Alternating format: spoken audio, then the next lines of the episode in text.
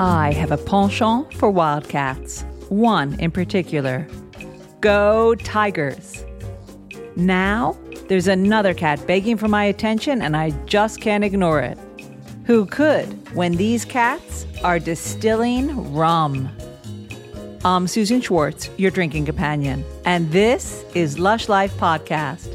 Every week, we are inspired to live life one cocktail at a time. On Lush Life today, sponsored by Louisiana Travel, I'm thrilled to have Tate Martin, P H D, President, and C E O of Wildcat Brothers Distillery, who's with us to recount the story of how a cocktail made with their rum found its way to being the official cocktail of the city of Lafayette, Louisiana, and so much more. Have you ever been to Louisiana? I love it for its Creole and Cajun culture, Mardi Gras, and the beautiful city of New Orleans. But the Pelican State offers so much more, including the amazing live music scene covering everything from jazz to swamp pop and zydeco. A fascinating history combining diverse cultures, over four hundred festivals a year, and adventures including kayaking on the bayous and lakes, hiking in the many national and state parks throughout the state, or the newly launched Louisiana Civil Rights Trail. If you didn't know it already, it's the home of the cocktail and gumbo, jambalaya, Tabasco hot sauce, king cake, and beignets. Louisiana offers a food and drink experience that is second to none. Meet craft distillers, brewers, and mixologists who are working with local traditions and making a name for themselves on the Louisiana Culinary Trails or Louisiana Libations Trail.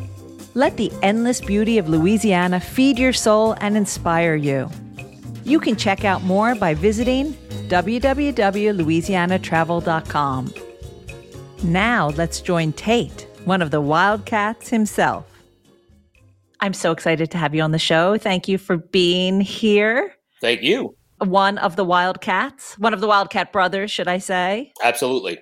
First off, thanks for letting us be on this podcast. And uh, yeah, it's a crazy story. I've, I've known David for about thirty years now. And the whole brothers aspect of our company is we're fraternity brothers. I was the fraternity chapter president of a Theta Chi fraternity back at Northwestern State University. And David was the new pledge that came in. And he was always a fun guy. He never got into trouble, but he always knew where the best parties were. Very important. Very important. We kind of clicked in college. And then he went off to be a lawyer. And I went off to be a scientist and professor and and own a marketing agency and it did all kind of crazy things. Wait, wait, wait, wait. Slow down, slow sure. down, slow down. All right. You said you were studying yes. science. So was science something that you always wanted to study? No, actually, I, uh, I originally went to school for poultry science. I was going to be a chicken farmer and then realized that that was not my path in life. Are you from a, a family of chicken farmers? No, I'm not. I, I actually, I'm from a small town called Cut Off, Louisiana, but grew up on a farm, a small family farm. You know, we had chickens and cows and stuff and was involved with the agricultural community and decided, hey, let's, let's be a good way to, to expand that and make a livelihood out of it. Yeah, I realized about two or three years into college that that was not my passion. And then kind of got into public relations and, and marketing and, and journalism and really began getting excited about what moved people and getting messages out and, and advertising and, and kind of took that path in, in life. And after I graduated, I still had some questions to be answered. So David and I went up to Northwestern State University, which is in Natchitoches, Louisiana, the oldest town in the Louisiana Purchase. It's a beautiful area. And after I left there, we came down to, to U L Lafayette, University of Louisiana, uh, and taught there, got a couple master's degrees and taught there for a, for about a year and a half. I know nothing about chicken farming, okay? But I can imagine that it could be quite lonely, as in, it isn't something that you go out and you're, you're meeting and chatting to people and all that. You're kind of tending the farm. This is kind of what I'm guessing. Susan. You're, you're nodding. You hit it on the, the, the joke that I have is that I realized that the chickens don't talk back and I hated it. So that was the joke that I realized, yeah, let's let's get into some place where it, it, it's a dialogue by, by nature. And I'm sure during this podcast, I, I and, and even David, I mean, we joke that we're we're both lifelong learners and just genuinely interested in people and and things. And we're always great for a conversation. And that was the thing, is that David went on to be a lawyer and I went on to find out what else got people to tick. And uh, yeah, I didn't get that in, I didn't get that in the chicken farming. But uh, even though now, I mean, I'm, I'm still happy to be in, in the agriculture arena. Yes, but exactly. Yeah, We're going to get, well, I was going to get back to that. I was oh, going to yeah, get back absolutely. to that. Yeah, that you have, have then come full circle back to the farm. Full but crazy circle, yes. So you were studying science, behavioral science, right? Yeah. Getting, so, as you said, what gets people ticking? So here in Lafayette, I studied interpersonal communication and, and organizational behavior. And, and, and again, still had some questions to be answered after the master's degrees. And so ended up at Florida State getting a PhD in cognitive processing in, in their communication department, which is basically how people take in information and act on it. So you can make anyone do anything, really? Well, no, not really. But I do joke that when people drink our rum, the experiment's working. Yeah. I mean, that's kind of how it is. Uh, and, and it really does. I mean, we often joke we don't take ourselves seriously, but we, you know, we take our product seriously and our approach. But yeah, my team has a saying that nothing at Wildcat Brothers happens by accident, because, I mean, we want to make sure that that we're doing things that get people to really engage with our products and also engage with us. Um, because that's that's the thing is, I mean, you know, you own a distillery and, and you, you can make cheap booze and sling stuff out. But if you want to make really great spirits that that attract people and and, and get them coming. And, and look, one of our passions, and we're doing this because of Louisiana, uh, is getting people connected to all the great things happening in the state. Yeah, that's a lot more than just saying, hey, we made some rum, drink it. It's talking about building that that whole ethos around who we are as a as a company. And that's that's what excites us every day. Oh, yeah, I'm sure. And although you're born and bred in Louisiana, mm-hmm. there might have been a chance where you didn't come back because you were doing your professor thing. David was being a lawyer. Was there always the call to come back? So not really the joke, but I always said, I mean, when I moved to Florida and, and left Lafayette, I always said I would retire back to Lafayette. I mean, Lafayette, Louisiana is the heart of Cajun country. It's the heart of Louisiana. And I mean, it's just, it's the best people. It's just a great place to live. So I always knew that I would end up back here. But I was expecting to be a lot older and a lot more, yeah, in a different, a different sense. But when David called and, and threw out this idea of coming together, and I brought it back to my wife, she says, "Oh, does this mean you're retiring?" And I said, "Well, no, but we're going to live in Lafayette and we're going to have a good time." So it's, yeah, so it was, it was a calling back because it's just a great place to be. All right, so let's go to that call. So sure. David and you are doing your own thing, and as you just said, I guess David picks up the phone and says, "Hey, you want to start a distillery?" Well, so here's the thing. So we've been doing this for eleven years. David's been doing it about a single person for about seven years. So this whole distillery was created because, well, it was time for a change. And and and David jokes that, you know, he started this distillery because he didn't really get fulfillment out of his job. And he would go out with the rest of his guys who worked with every afternoon, go out to happy hour. And, and the question kind of became, what's the difference between a seven dollar bottle of tequila versus a seventy dollar bottle? And as they pontificated, you know, David, and, and that's the thing, Susan, we can't, I can't say this enough. We are geeks and we're nerds and we try to figure stuff out. In David's mind, rather than just doing more research, he and his buddy said, "Hey, let's build a still." Then the realization came of, well, crap, I'm a lawyer. And if we're building this, it better be legal. So he went and got it. He got it registered with the state, and come to find out, we're the second distillery in Louisiana. We have license number two. Um, and actually today we're, I believe we're the, the oldest continually running distillery in Louisiana. That's crazy. Um, it I was cannot crazy. believe it. From the beginning of time? From, yeah, absolutely. Yep. We have distillery license number two. And that's the thing is it, it's, it's, which excites me even more because our industry and just like craft distilling, we're at the beginning, which is really kind of cool. So when I first found out through social media that David was producing alcohol. At that time, I owned a uh, an ad agency, was teaching public relations at Florida State. I said, "Hey, brother, let me, uh, I would love to do your your branding and marketing." And he said, "Tate, I, I wish I would, but we're trying to keep things just small here right now." And, and that's great.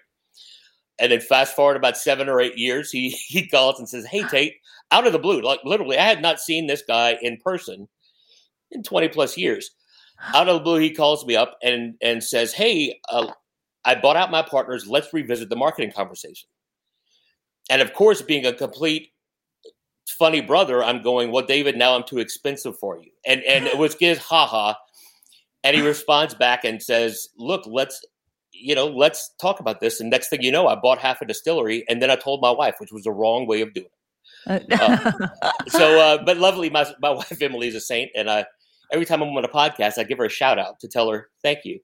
I'm sure, I'm sure she loves what you're doing completely and has bought into it, because who doesn't like a, someone who, or, you know, be married to someone who has a rum distillery. But but also too is, is having that support and just encouragement is what's amazing. And, and that's one of the lucky things that David and I have is, is, and even all of our team, we have that family support of people. I mean, some people go, you know, I'm, I'm going to start a distillery to sell it. This is, this is David and I, we're retiring here. I mean, this is where we want to look at, because this is, this is fun. We get up every day. We get to solve problems. We get to beat the public. We get to talk about things that we're passionate about. But also too, we're in on the joke. Like we, like Susan, we are not a lawyer and a behavioral scientist. I mean, it's almost like a joke, walk into a bar. The punchline is the next thing you know, they have a distillery. A distillery. And even funnier, the second punchline is that when we when we sat and, and talked about this, it was like, okay, David, I'm not a rum drinker. And he says, Tate, I'm not really either. So David's more of a tequila gin guy. I'm a whiskey bourbon guy. So that was my, going to be my question. Yeah. When he called you, was he distilling rum at that time? Yes, he he was distilling rum. So so there was always, and and and Susan, I always tell people, Louisiana, especially this area, is like the Napa Valley of sugarcane. I mean, we have the best sugarcane in the world. So David, even though he was, you know, interested in distilling, and you know, the original thought was tequila, you know, we are in the most fertile and, and incredible fields of sugarcane out there. I mean, it's literally walk outside of our factory and, and you're in a field. So it was kind of like, well, let's distill sugarcane. Uh, let's distill rum, because that's what we have here. And, you know, later on, maybe we'll get into other things. But what we found is that sugarcane is such a perfect plant that actually through either aging or flavoring, we get, well, put it this way, we get a lot of, of folks who think we make bourbon and whiskey or gin because they drink our rum that's flavored that way, and it's it's or flavored or aged that way. So it's kind of a, a unique deal. So we're really trying to take the rum category and flip it on its head. Did he already have the Sweet Crude, your white rum, your stable yeah. yet? Was it?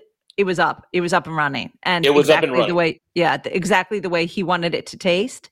It was, and and one of the things I, I often joke, and, and again, remember, I'm coming from the public relations and advertising world, so. I'm I'm always looking for the news angles. I mean, you know, it's a podcast, so you're always looking for that interesting story. So David, in, in all his wisdom, as he developed this, because we're we're the first distillery in Acadiana and in, in, in, in this area, so David had a lot of initial fans. So he first got our rum included in the official cocktail of Lafayette, which is the roulette, which we can talk about later. So the city was bought in, and the, the tourism folks were bought in. But even bigger, and, and I often joke with people that, you know, in our business, we realize quickly that our friends lie, because when you ask them, how does this taste? They either say it's great because they don't want to hurt our feelings, or they say it's great because they want more free booze. So so if you want to know how things are going or how you how you get better, you have to submit to either tasting panels or contests. Well, at that time, about two thousand thirteen, the big contest in our field was was known as the Washington Cup. And it was where every American spirit was pitted against each other. And and they give incredible notes back. And that's what David wanted. He wanted to find out how to make Sweet Crude better. Well, he ended up winning it. Uh, he was one of the five winners right alongside Buffalo Trace and Knob Creek distilleries. I mean, so, and he was making this stuff in a garage. So when David called, our Sweet Crude was producing, and it's the same recipe we use today. I mean, this is the one that that won all the awards, and it's it's phenomenal. And he had a few aged things, but he already had it cranking, and and it was, I could see his vision, and I could see, I mean, you can taste the, in, in wine they call it terroir. You, you you can taste the presence of Louisiana. I mean, it, it, it's, the pure sugarcane is, is is incredible.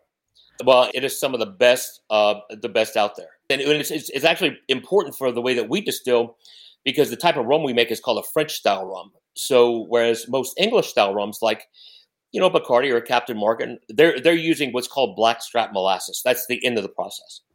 So that's all after the sugar's been taken out. So French style, you either use the juice of the sugarcane, and, and you'll you'll see that in in uh, stores. Sometimes it's called an agricole. Yeah, like the rum agricole, right? Yeah, it's spelled R H U M. Well, what we mm-hmm. do is we take the pure sugar itself, the crystals, and we create our own syrup. So that's taking out the impurities. It started with the crystals, and we ferment that. So having quick access to the the mills is important. So when we need sugar, we get our truck and trailer and go to the mill and pick up tons of sugar. So it's, it, it really is important that, that we're close by to sugarcane farms. Absolutely. Now, when you joined David, did he just have that one product, the Sweet Crude? He, he, he did. Well, I, I take it back. He had another product that was a dark or a five-year blend product because he was doing some experimenting with, with some dark rums. And, and because David was in the oil field, and actually I, you know, my family was in the oil field, and that, that's why the, you know, the, the Sweet Crude name of of oil and, and, and Wildcat, which, which we can get get to that in a second. David had another product on the market. It was called Black Gold. It was a just regular barrel-aged rum that was getting some hits. And he had a five-year blend that was known as Fine Rum, which has since been branded as Noir, which is still in the market today. So he had a few things, and but really, you know, when David bought it, and the joke is, and my wife reminds me about this often, when I convinced her, I said, hey, life's not going to change because we can still live in Tallahassee. I can still be president because all we're doing is, you know, we just want to double David's production. Well, that took about three weeks. so, so then we realized, David and I, we have control issues in terms of like, let's go and see what the market will take. Let's let's go and have fun with this. And then, yeah. So so the, the growth was really taking the, the Sweet Crude and the dark rums that were aging and, and really kind of developing the products there. And and he also was had the uh, beginning thoughts of a spiced rum. So it was kind of a going in as a clean slate. And, and also too is, is, and I told this to my wife and friends and, and even David, I said, David, if, if the product would have been crappy, there's no way I would have, would have retired from a twenty-five year career in marketing and advertising. You said that at first David wasn't a rum guy and you weren't a rum guy. Sure. What, what then converted you to being a rum guy? Well, I think first off, David was what converted me to being a rum guy because I know that was a silly question that I asked. Of course, no, it was no, David. no, it, it's it's not at all. But because, and, and it's funny, Susan, you say that because I love whenever people come to the distillery or, or Gator Cove, and they, you can always tell that one person in the group who's just, I'm just here because my husband or wife or brother or sister drug me here. I hate rum, and I then go, okay, tell me about the bad spring break story. Let's have a cocktail and talk about it. But when David started producing it, as a fraternity brother, I, I started buying it and then realized, holy crap, this is amazing. So David really kind of got me into being a rum guy. And then, of course, you know, owning owning a distillery, a rum right. distillery, it kind of does that. But but now I consider myself a, a, a diehard rum guy because I'm new to this world and I want to taste it all. So yeah, it was like almost like collecting puzzle pieces in the journey. That yeah, I'm, I want to become a rum person and learn the most about it. And uh Yeah, so so that's kind of how I became, and now every day at the distillery, it's more like, okay, this is this is how we're you know taking the rum as a product and taking it to have a more whiskey edge, or maybe a more gin edge, or, or working with certain partners with certain flavor profiles, and it, it really becomes a barrier breaking thing because that's the thing is is most people think rum is you know a bad spring break trip, and it's. And sophisticated rum drinkers right now are, are phenomenal. I mean, we're getting people, you know, coming and searching for rums that, that we have, like, that they can't get anywhere else. And that's why I'm looking at the rum industry is going to kind of become, you know, I'm seeing especially the dark rum industry, almost like the bourbon industry here in America. Because we're seeing people now call and ask for specific things that, you know, it's tough to get. Yeah, absolutely. Rum old fashions are, absolutely. you know, just even saying the words rum and rum old fashioned, it exists. You know, yeah. It's definitely a drink that people are are drinking or ordering. And and and that's the thing too, is that we we often joke sometimes because we're we're very much applied people, down to earth people. And when people ask, you know, how should I drink this, whatever the drink is, I'm going, drink it however the hell you want it. I mean, this is I, I think I think drinking alcohol is, is a personal experience. So we, we tell people, like our Sweet Crude, our original rum. Anything you use a clear liquor for, you can use Sweet Crude, even to the point where we've developed a rum specifically for Bloody Marys, uh, and it's it is a game changer. Oh, yeah. People, and actually, right there, right behind me, it's called Sweet Crude Marie. It's basically a rum that we we said, okay, let's let's take the market and, and maybe go a little crazy. So, uh, yeah. That, I'm going to interrupt you there. Please, yeah, please. Because I've just skipped over so much of this, and I want to yeah. go back. Because I always go back, um, yeah. and and we've done t- ten steps ahead. So of course we have to talk about the name. Yep. The Wildcat. Was it always Wildcat, or when did you become Wildcat Brothers? Yeah, so while, so so originally, our our distilling license is under the term Rank Wildcat Spirits, and the reason why is because Wildcat is not, you know, people say, well, is it is it a Kentucky connection? Well, I, I am I am proudly a Kentucky colonel, and but it's sadly it's not from from Kentucky. Uh, Wildcat is an oil field term. And it's the type of well that people think you're crazy to go out and try to drill. But when it hits, it's unbelievable. So it's kind of like when people have ideas in the oil field, well, that's a Wildcat idea. So when, when David told his boss that, hey, I think I'm going to go and register this distillery, he kind of popped up and said, well, Mo, that's just one of your Rank Wildcat ideas.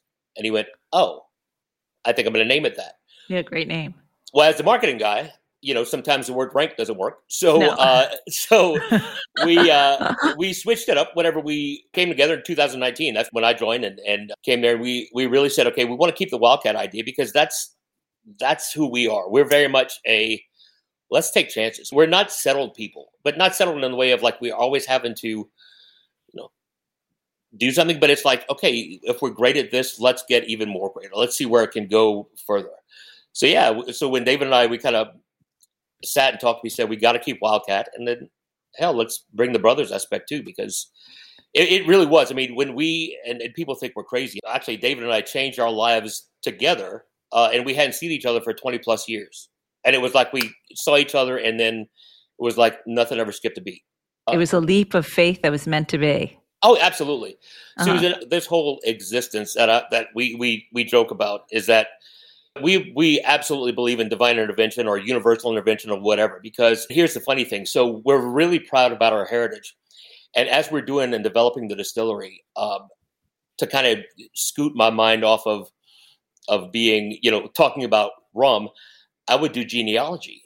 And and I found out that David and I's family have been hanging out together since seventeen sixty-five for the very first documentation of Cajuns in America. The very first little paper that said that our families were exchanging card money in, in New Orleans. And That's the documentation crazy. Is the Martin family followed them. To, I mean, we have been literally hanging out together for, for centuries. And uh, yeah, that's just, it's, it's really, really odd how there's a lot of serendipity happening here. Yes. And, you know, since you brought up Cajun and Acadian, maybe you can tell me a little bit about how that plays into either the principles or how you make your rum, you know, this this Acadian heritage, which is so specific to your area. Sure. Well, and, and if you look at our bottles, we, we talk about Acadiana's own. And Acadiana is really the, the area of Louisiana, and I believe it's um, twenty-two parishes of, of that really, if you look at Louisiana as a boot, it's probably coming from, you know, mid-toe all the way to the heel. That's kind of Acadiana. It's it's where the the Cajuns kind of ended up after they were exiled outside of Nova Scotia. And uh, the Cajun people, we're we're a hardy people. We're people who uh, we we find solutions to things, and we're not afraid to take a chance. And we always make sure to laugh. And that's that's one of the things. So David, being from Opelousas, Louisiana, and me being from Cutoff, we we were ingrained. I mean, our parents and grandparents spoke Cajun French. And, and I mean, it's definitely, we wanted to make sure that, that that pride came across in our rum. So when we founded our company, we really founded on four big principles. And the first one was conservation. So conservation of, well, our Cajun heritage. So we talk about that often. We also talk about the way that we make our rum, which is very unique and specific. It's, you know, there's not many people doing French style rum because it's tough to get. I mean, you have to be, li- you have to literally live next to the field because, you know, shipping a ton of sugar is pretty expensive. And also conserving, you know, it, it's kind of unique. In Louisiana, we we care about the land here. I mean, because our people have had to live off it. So, you know, in terms of conservation, it's, it's you know, making sure that we have the, the land, the water, the wildlife needed to sustain a good area, but also to make some good rum. So it's it's really it's really that conservation of of making sure the farmers have support, making sure that we're continuing to tell a story. So that's, yeah, that's really important to us. It's kind of funny when we have visitors, we we have a Thursday night happy hour. And I'd say that most of the time, half of the people are from out of the country, or they just come hang out because they want to, you know, interact with Cajun people. So that's kind of cool. Um, so yeah, so that's that's really the, the a big part mm-hmm. of, of what we wanted to do. So so being being Cajun and being from Louisiana is really important. And you said there were four principles. What are the yeah. other three? So conservation is number one. The second one is going to be moderation. We look, if you drink a whole bottle of alcohol, you're probably going to die. Don't do it. We we talk about the responsible use and the adult use of drinking because David, you know, David and I, sadly, the times that we've we've hurt relationships, been embarrassed, did something stupid was, was when we were drunk. So we talk about, hey, if you do this, make sure you do it correctly. Make sure you mm-hmm. do it appropriately. If you want to get tipsy, that's hey, that's your decision. But make sure you have people who are there to protect you. And that's the, the thing too. Is is David and I, we're still, as many of our team, we're still involved with uh, the fraternal movement, and we talk a lot with college students. And I, I often joke that, you know, I would really prefer that the first time a college student drinks our booze is on graduation mm-hmm. night to celebrate, because mm-hmm. uh, this is not a cheap thing. And, and that's the thing, is we want to talk about drinking and being adults in a way that's adult. So we're not going to be preachy about it. But, you know, as brothers, we're going to say, hey, idiot, you might have had a little too much. Right. So that's that's that's a big one. Uh, the third thing is innovation. Innovation is huge. David and I are not from this field, so we are taking it to the extent.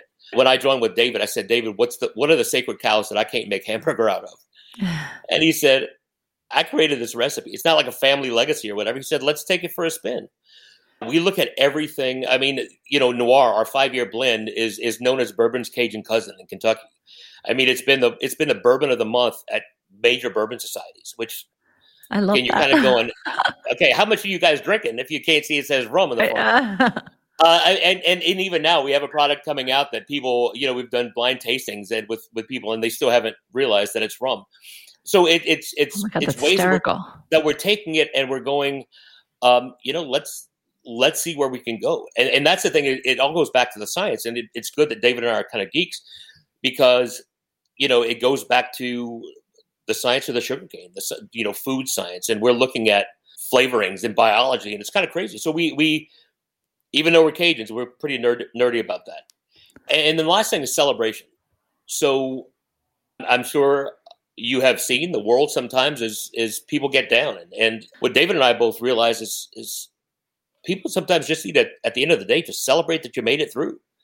Sit down and have a cocktail. Hey, yeah, amen to that. And, and and that's the thing, Susan, it's it's it's amazing. You know, when we speak to, when we have tour groups coming in and, and stuff, it's it's almost like that's a light that clicks that people are not thinking about, that, well, crap, I can make a celebration about anything. And and we really want to tout that, is that we make these rums to make a cocktail. So at the end of the day, you can sit down and talk with a friend. We often say, you know, if you're sad, depressed, angry, you don't need a drink, you need a friend. So come, we'll, we'll talk to you. I mean, we'll help you out.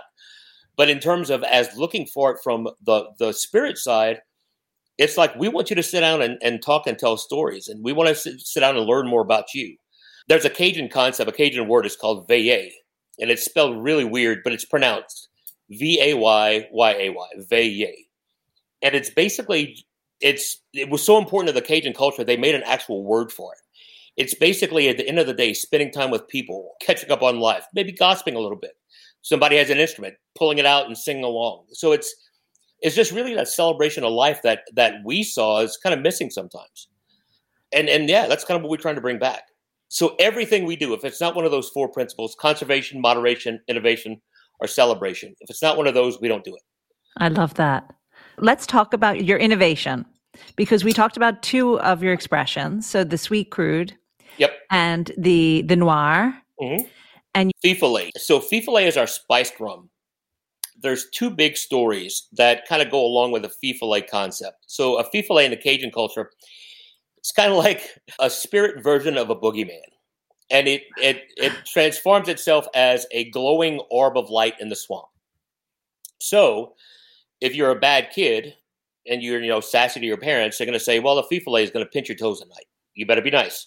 Or if you're like a really sassy kid, you're going to be overcome by the spirit and follow them into the swamp and never be seen again. Oh, but my God, the, I but, love that. But I love that he just comes to the swamp, right? Yeah, yeah, exactly. Yeah, the people exactly. from the swamp. Yeah. I mean, that's the thing. Well, we'll come to find out because, you know, we live next to a college. And so I'm going back to anthropologists and, and storytellers going, okay, guys, y'all need to tell me where this story comes from. Oh, my God, I love it. Yeah. So so the two big ones. So that's, that's the one. But on the flip side, there's the pirate story. And, and the pirate story is the concept of, as the legend was told to me, there was a pirate called Jean Lafitte in uh, in New Orleans. He was a famous privateer and pirate, and he would bury treasure along the coast.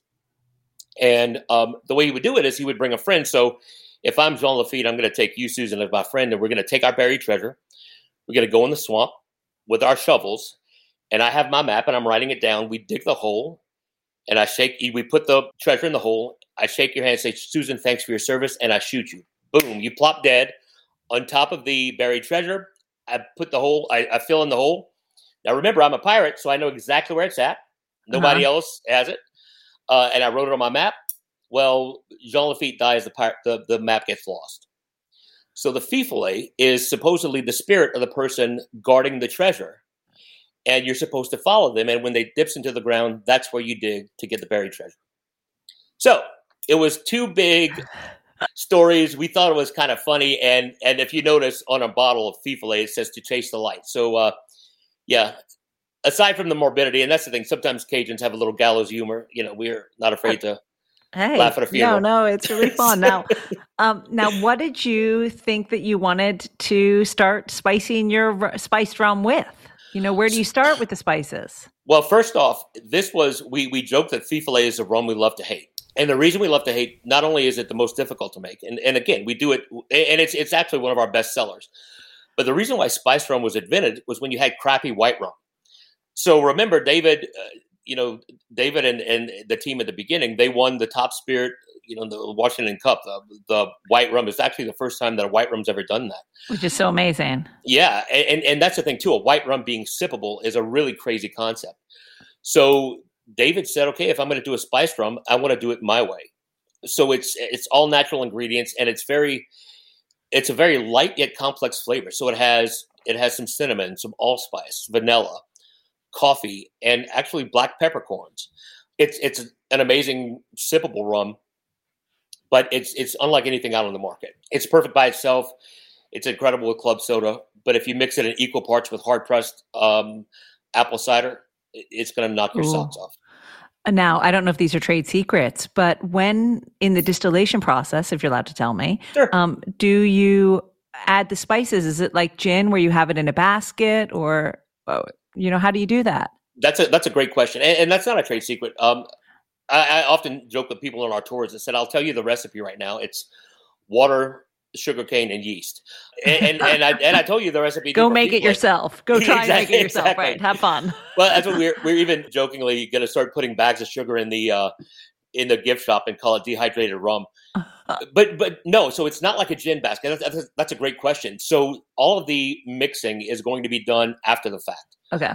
David and I, I mean, uh, I use this analogy more than David, but I kind of look at life like as, as, as Legos, as like, okay, we're going to put this piece together and this piece and that. So in, in our distillery, we have extracts that we're developing and we have different, you know, rums. So it becomes, okay, let's mix these things together. So mm-hmm. it's, so the Fifolet is going to be after distillation uh, mix. Although with our new still, and we're, we're, kind of in going from a one hundred gallon still to now a five hundred gallon still. And it does have the gin basket capability. So we may be doing some some in-distillation flavoring as well soon.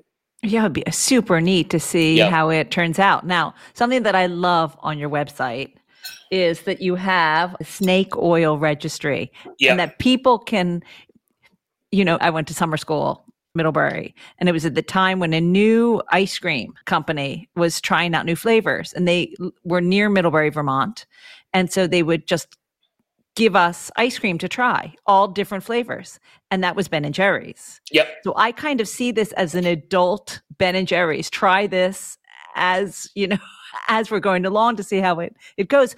You have a, so many flavors. Marshmallow. The one that I'm desperate to try is the sweet crude maple, sugar maple. Is this kind of like anyone can come and try these these uh, attempts? Of, so, or what do you? I'm not sure what to call them. Well, yeah. So so so what it is is is we jokingly call snake oil our our drinkable focus group. Because remember, I, I I said our friends lie. Uh, we love them, but they're going to say everything's great. Um, so what we did for our ten-year anniversary, we decided, because we have a lot of great friends in the brewing industry, and, and and you know, craft beer, they're popping out different products all the time. So as as a kind of a wild idea, I said, all right, distilling team, for our ten-year anniversary, let's do a different rum every month. And they thought I was crazy. And, and I mean, I am. Oh boy, every month. Yes, ma'am. So we so we did twelve. So that's the thing is is snake oil started out as we made one hundred bottles available to the public. And we did a night where people can come and taste it.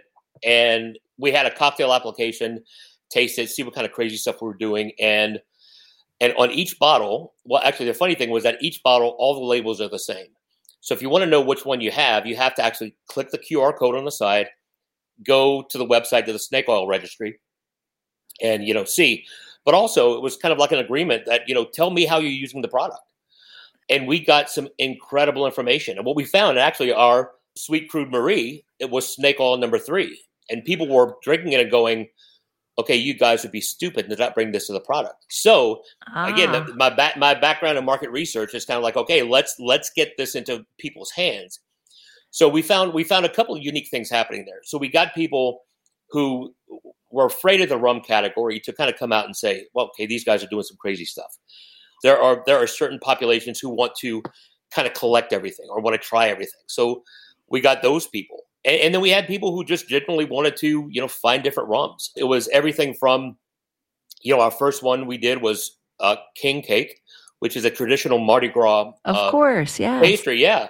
And the thing, too, is we have a rule at Wildcat Brothers is that we don't use any artificial chemicals. So we actually aged our rum over king cakes. And it was it was interesting. But it was it was our biggest hit. I mean, the, the you know, one hundred bottles sold out in, I don't know, maybe twenty-five minutes. Was it super sweet? No, it was not. And and that's the thing. I always tell people, good booze, you're going to get the flavor on the way out, not the way in.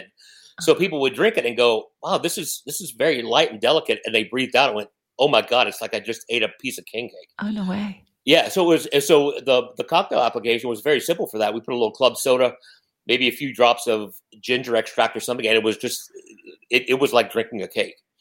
And the funny thing is that, like, like for example, the one you just said, the sugar maple, that's one that people think it's going to be very, very sweet, but but the maple is – because we aged it on sugar maple wood, it's actually kind of dry, like a dry white wine.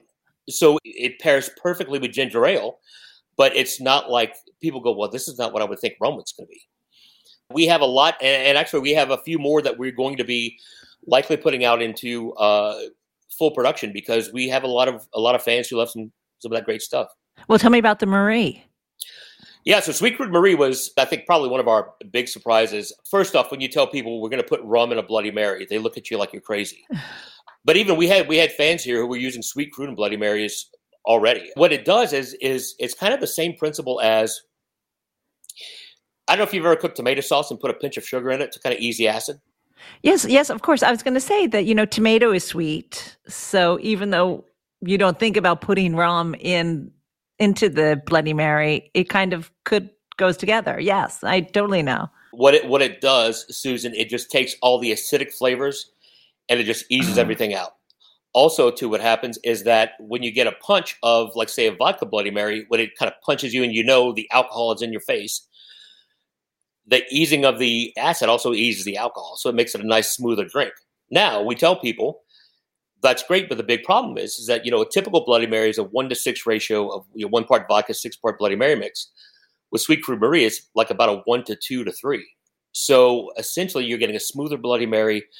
You're getting more alcohol content, so you may not have to drink more, but it just it, it really changes the the whole dynamic of of the Bloody Mary itself. And, and that's the thing is we've we've done lots of experiments with with different Bloody Mary mixes with, and that's the thing is that it's it's in everyone. It just really eases the acid, and, and it's an amazing drink. And, and that's the thing is when people go, well, who in the hell would have thought about doing that? Well, we did because that's part of innovation. Let's. Let's take it for a spin. And we do that often. And, and that's the thing is, is because we know that that we have great products and, and they can exist in a lot of different spaces. And that's kind of cool to find the different spaces. Yeah, I, I assure you that the majority of people who will listen to this will want to move to Lafayette just to go to those tastings. I know I kind of want to do that right now. Well, look, we we have we, we do something called Rum School. And, and it's actually it's one of my favorite parts of my job where I get a chance to sit down and, and talk and really drink with our, our customers and talk about the process. And it's, you know, it's a, a couple hour experience where, where we, you know, go through our product line, but also make some cocktails. I also ask people, you know, bring in your stuff because again, I'm, I'm a learner too. I want to see how you're doing things. And it's actually kind of cool, Susan, because we're our, our place butts up against the airport in Lafayette.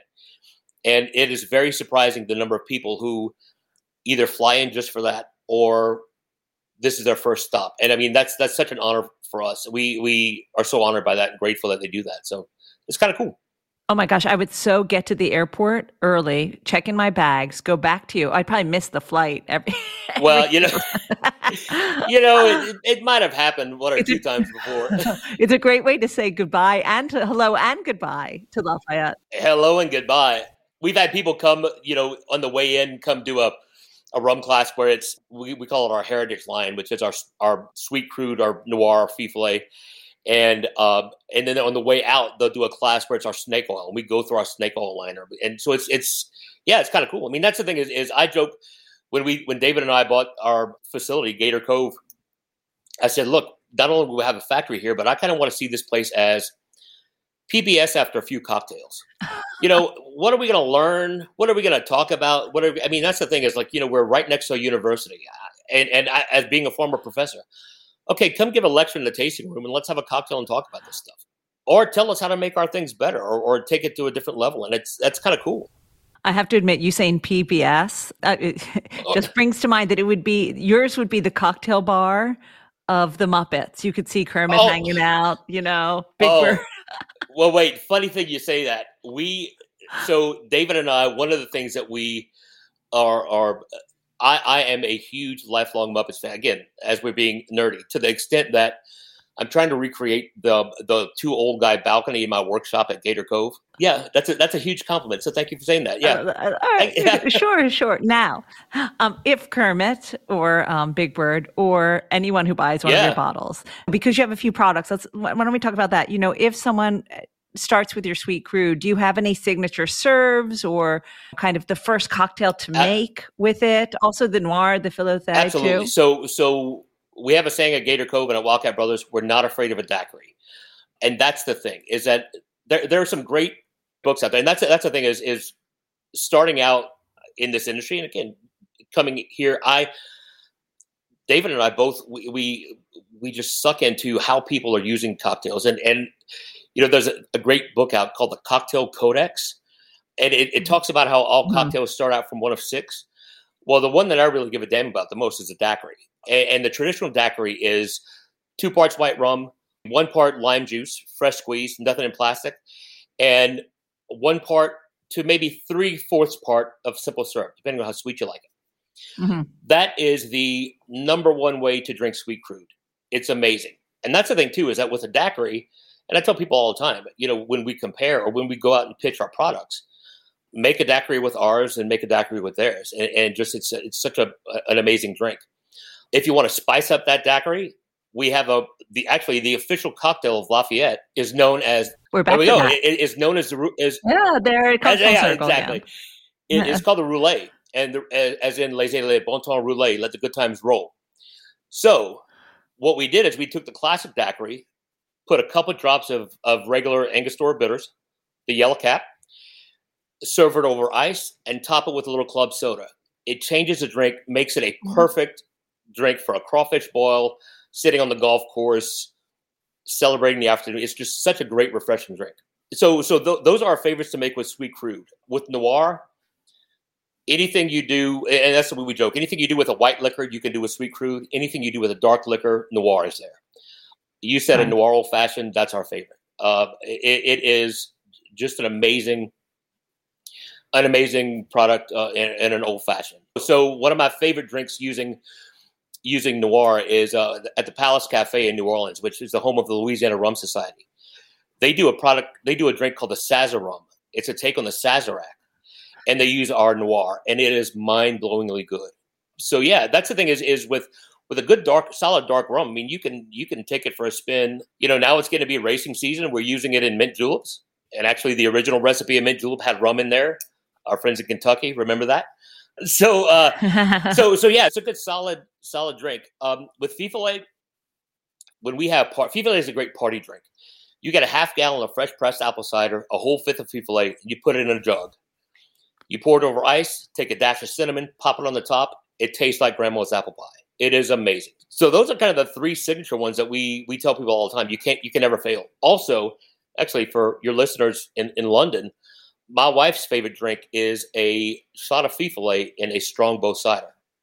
So hard ciders that mm-hmm. are, you know, that, that you guys in, in London are doing so well, uh, man, that goes incredible with rum. So that's the thing is, is, is I think there's a lot of different ways that you can, you can take our Heritage Line products and, and go forward.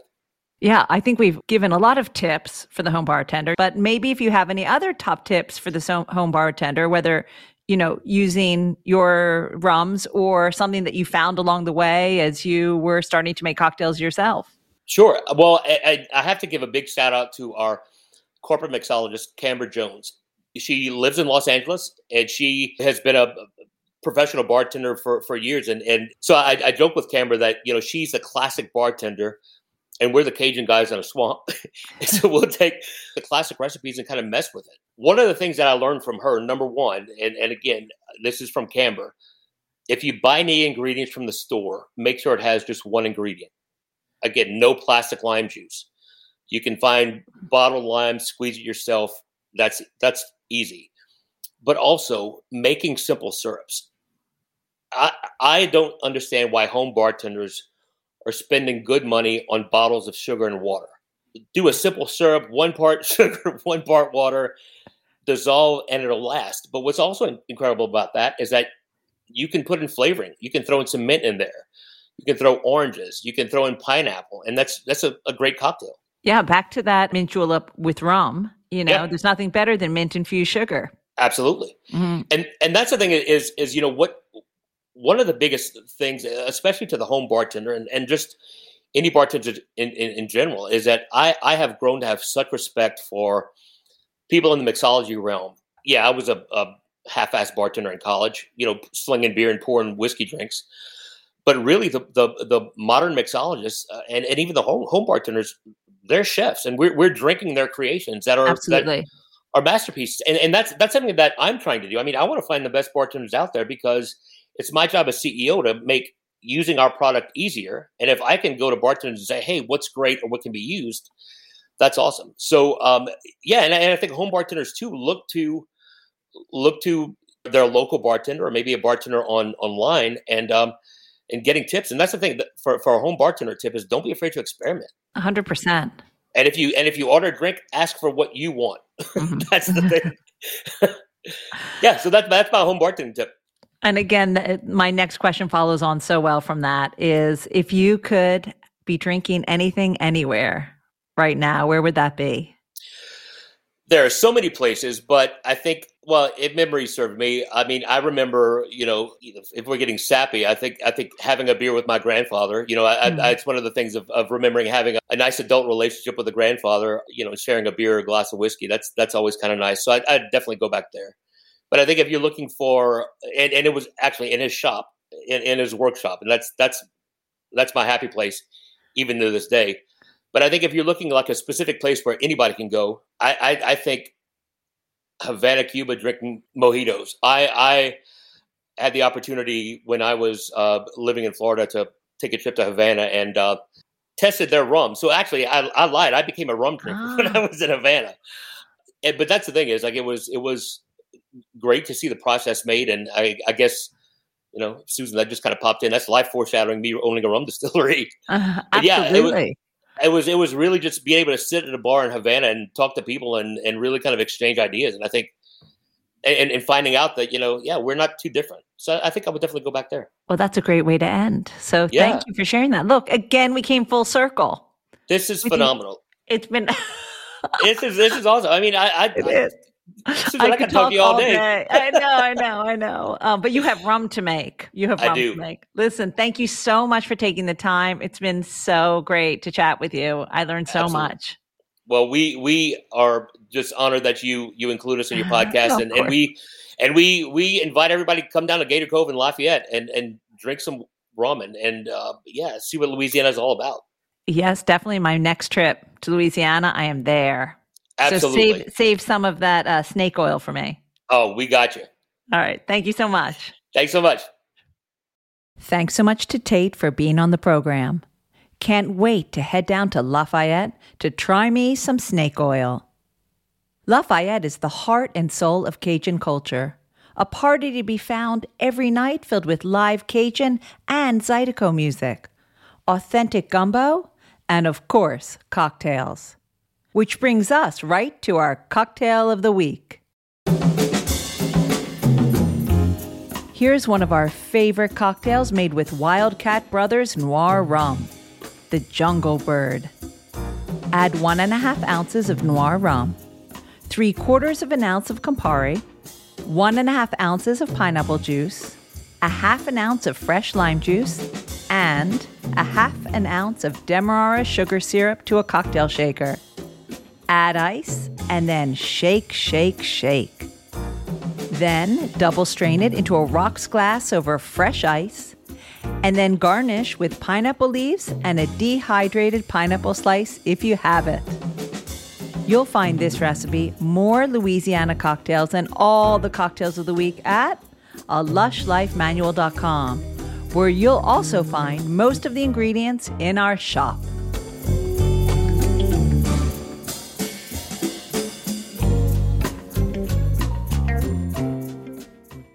Louisiana is like no other state, a movie setting at every twist and turn.